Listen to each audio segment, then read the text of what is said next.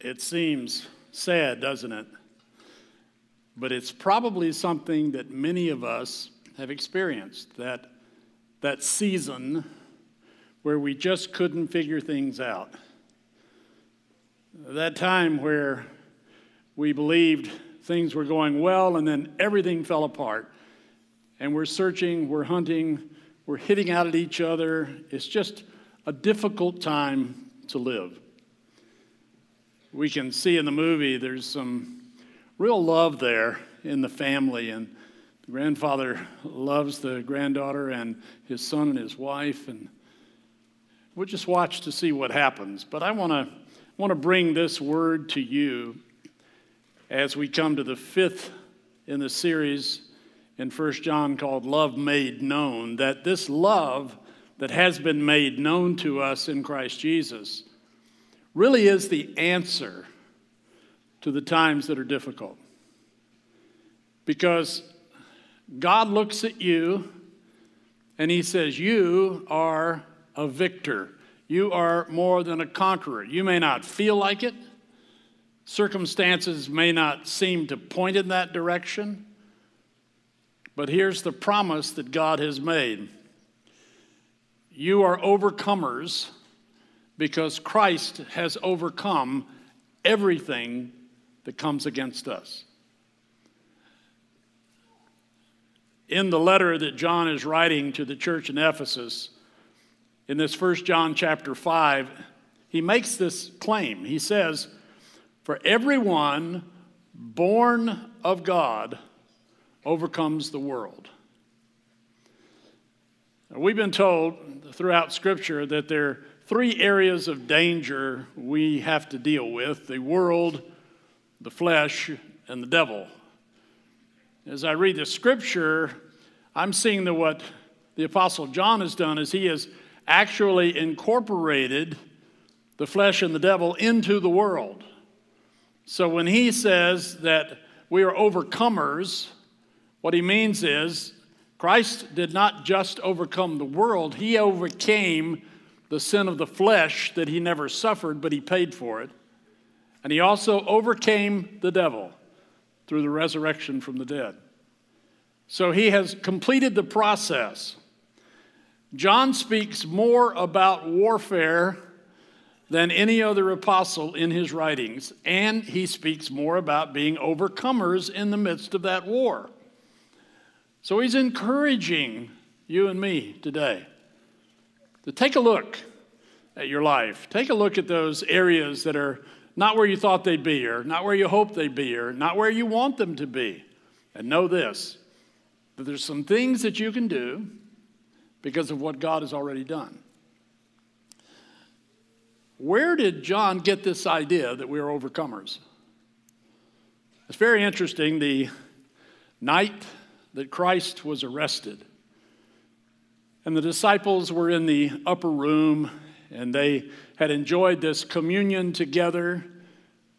Jesus makes a statement. Now, understand, Christ knew everything that was going to happen to him, and he yielded to it anyway. So he knew that he was about to enter into this time of unbelievable suffering. He knew that he was going to be killed. And yet, with that knowledge, these are his words Be of good cheer, I have overcome the world. That's counterintuitive. He knows what's about to happen, and yet he's claiming a victory before it ever happens. Why? Because he understands the mission that the Father sent him upon. He knows that up to this moment, he's done everything the Father's asked him to do. And he has no doubt that three days from now, he will be that ultimate victor by giving death its final blow when he rises from the dead. He understands what God expects of him. In John 1 12 and 13, the apostle says something else that is helpful to us. He says, But as many as received him, to them gave he power to become the sons of God. So there's a reception that takes place, and then we become sons of God, even to them that believe on his name. We're going to deal with that in a minute. Which were born not of blood, so it's not something you inherit, nor of the will of the flesh. It's not something that I just desired and went after, nor of the will of someone else, of man, but of God. Now, this is so important for you to understand. God loves you so much that He decided to send His Son to die for you. It wasn't something that you thought up. It's nothing that you can cause to happen in your own life. It's something that God, because of His love, He did for you. And He encourages you then, because of that knowledge of who He is and what He has done, to claim the victory that is yours, to see that which is not as though it were, to speak life into things that seem dead. We, as followers of Jesus Christ, should be living that way. But we don't always do that. Why? Because not everyone is born of God. We'll go back to that statement. What did he mean, born of God? Recently, someone told me of a church where a pastor stood and talked about the gospel, and he said, This is the gospel that Christ died for you, and here's some things you have to do to make it work. That's not the gospel. The gospel is this you and I were born out of fellowship with God, and we stay out of that fellowship because of the sin that is innate within us. And there is a price to pay for that sin before God who created us. But not a single one of us or all of us combined together could offer anything that would pay it off. Only God Himself could pay for it. And He did so by sending Jesus, His Son. Jesus lived that life that you and I were supposed to have lived had we no sin in Him. And then he paid the price for sin, though he owed nothing. And the Bible says we were bought with this price. But it didn't cost you or me anything. It cost God the shedding of blood. And then he turned around and he said, Now, to whoever will receive this, I will call you my children. You will be children of God. You will be born again, not of the flesh, but of the Spirit. You'll be born again. That was the argument Jesus made with this Jewish leader named Nicodemus. He said, Unless you are born of water, meaning born like a man, and of the Spirit, which is what we're talking about. The Spirit comes into your life, and suddenly you're sitting there and you're thinking, maybe this is true. Well, it is. And it's good news. It's why I can get up tomorrow morning and the first thing I can do is wish Jesus a happy birthday because he gave me a new birthday. Have you had that birthday? Have you trusted Jesus as Lord and Savior? My wish tonight is that not a single one of you, no matter what your age, leave here without the knowledge that you are children of God, that you are overcomers because of that. If you've never accepted Christ before, tonight's your opportunity. I'm going to pray right now, and then we'll continue to look at what this means. If you want to, you can pray with me silently. And then after the service is over, if you go out to the info center, we have some information for new believers that will really help you in your next steps. Let me pray. Lord Jesus, we know that you have promised us eternal life, and we thank you for that. Thank you for paying the price for it. And now, Lord, help us, every one of us in here, those of us who've already received you as Lord and Savior. Help us, Lord, to be more like you, to live a life worthy of your calling. And Lord, for those who are here and have never, ever asked you to take over their lives, and they're asking you now, then this is the prayer that they are asking Lord, forgive my sins, clean me up, turn me around, Point me in the right direction. Holy Spirit, help me become like Jesus Christ. Jesus, become my Lord and my Savior tonight. And we pray these things in Jesus' name. Amen. Well, now what you have is faith. Faith is a gift. Faith was given to me, it was given to you. When I accepted Christ, I became a man of faith.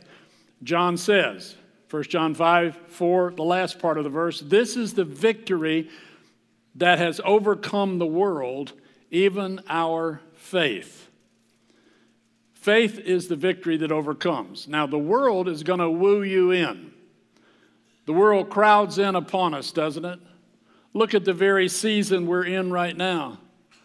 And the world is, is asking us to do more and more and more, even in the times of difficulty in the world. This world wants us, it conquers us when it can move us off the central focal point of Jesus Christ. If I wake up tomorrow and all I do is enjoy the day of Christmas, I've missed the point, unless that point is that this is the birth, the celebration of the birth of the Son of God for the redemption of mankind. That's what it is. And I can enjoy family and children and gifts and food. There's nothing wrong with that. Just don't let the, the world suck you in like it so often wants to do. One man said, I shall not be measured by other people's choices. To my own master I stand or fall. Worldliness is the attractive power of something present in opposition to something future.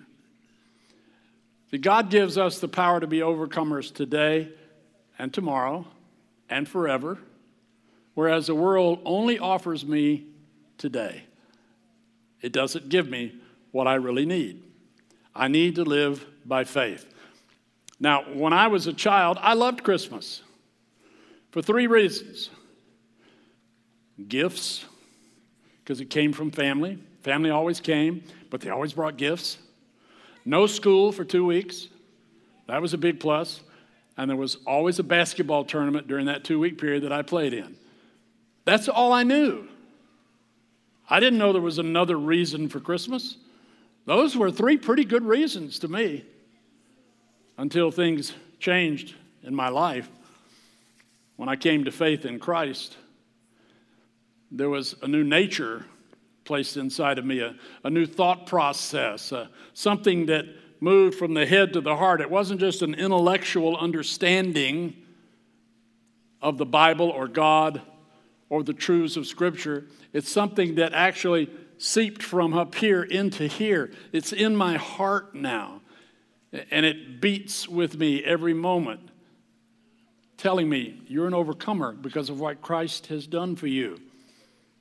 That's the nature of my faith. It's, it's a moral activity.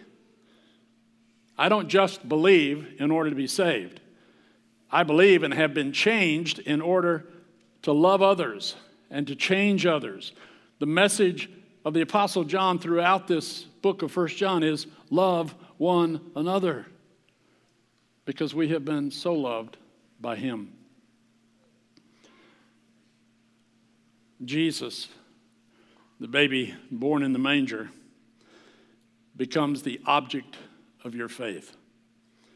You believe in your heart that He is God and that God raised Him from the dead, then you have faith. Now you have to go live it out. That's the hardest part. But that's what John says in verse 5 of 1 John 5. Who is it that overcomes the world? Only the one who believes that Jesus is the Son of God. In other words, faith has an object. You've heard people say, oh, yeah, I have faith that everything's going to be fine. That's not faith. Faith has to have an object. And in Christendom, in those minds and hearts of the ones who follow Jesus Christ, our faith is in Him alone. I trust Him for everything. The Apostle Paul said, I move, I live, I move, I have my being in Him. I'm, I'm enraptured by Him. That's the Christ that I want to follow.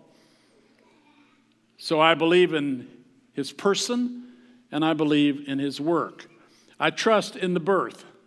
I trust in his life. I trust in his death. I trust in his resurrection.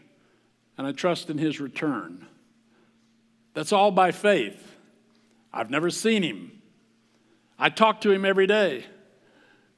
I haven't heard his voice, but that still small voice within me keeps saying, You are the victor. You are the overcomer. So when someone asks who I am, I say, Well, I'm identified with his life. I've identified with his death. I've identified with his resurrection. I am a child of God. Are you? That's really what life is all about. It's all about following Jesus Christ because where he will lead you will be out of these seasons. Sometimes he leads you through these seasons. But nevertheless, He leads. He is always there, and you are always the victor, whether you feel like it or not. Three principles remain. True victory over the world is won by a new life born and connected to God. That's the first thing that has to happen. Secondly, that life is a fire in the souls of men and women through faith. And then lastly, that faith which burns is a supernatural faith. Specifically, it's a faith in Jesus. So I don't live a natural life. You don't live a natural life. If we're walking with Him, we're living a supernatural life, totally dependent upon Him to be the victor. The Spirit of God removes fear and equips us to fight. Perfect love casts out fear. So there's nothing for you and for me to be fearing because our God is in control. Even when in our simple minds we can't understand that control, yet He is in control. The warfare continues through life. Tomorrow will bring another challenge. Next year will bring its own. But we have a promise from God the enemy never stops throwing stuff at you. That's just not his personality. But we don't live one day at a time. We live from the future back. We know how it ends. And we know we are the ultimate conquerors. And so we're going to claim those victories, though we may not understand them. I don't have answers for every question asked me about why did God do this? Why did God allow that? Only God knows that. The only question I have is why in the world did he save me? And yet I'm so thankful that he did. Your faith says he is the Messiah. Your faith says he was born of a virgin. Your faith says he lived a sinless life. Your faith said he made the ultimate sacrifice. Your faith says that he is now seated at the right hand of the Father. And by faith, we believe He's coming soon to take us to be with Him forever. That's what John means by calling us overcomers. I quote a pastor who said, The difference between the faith of the Christian and that person of the world or a religious person is not a difference in mental operation but in the object of the faith. To believe that Jesus is the Christ is the peculiarity of the Christian faith. That's what makes us different. We have a relationship with the God of the universe through his Son. Tonight we celebrate the birth of the victor. Were he not the Son of God, we would still be lost in our sins. Were he not the Son of God, we would have nothing to celebrate.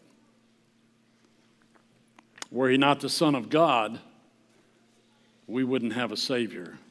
By faith, we believe that what we celebrate tomorrow is not simply a seasonal celebration or a gathering of families or a remembrance of traditions, though all of those are fine. By faith in Jesus, we celebrate the love of God who sent his Son for us, for our children, for our grandchildren, when love was made known. We're like the audience sitting in the grandstands waiting for the race to end. And suddenly we see the victor coming in, the one who will be crowned, and his name is Jesus. And we could see him. We know that's who he is. He has made a way, and he always will. No matter what your circumstance is tonight, no matter what kind of season you find yourself in. Trust in the Lord, and He will deliver you. He will make a way.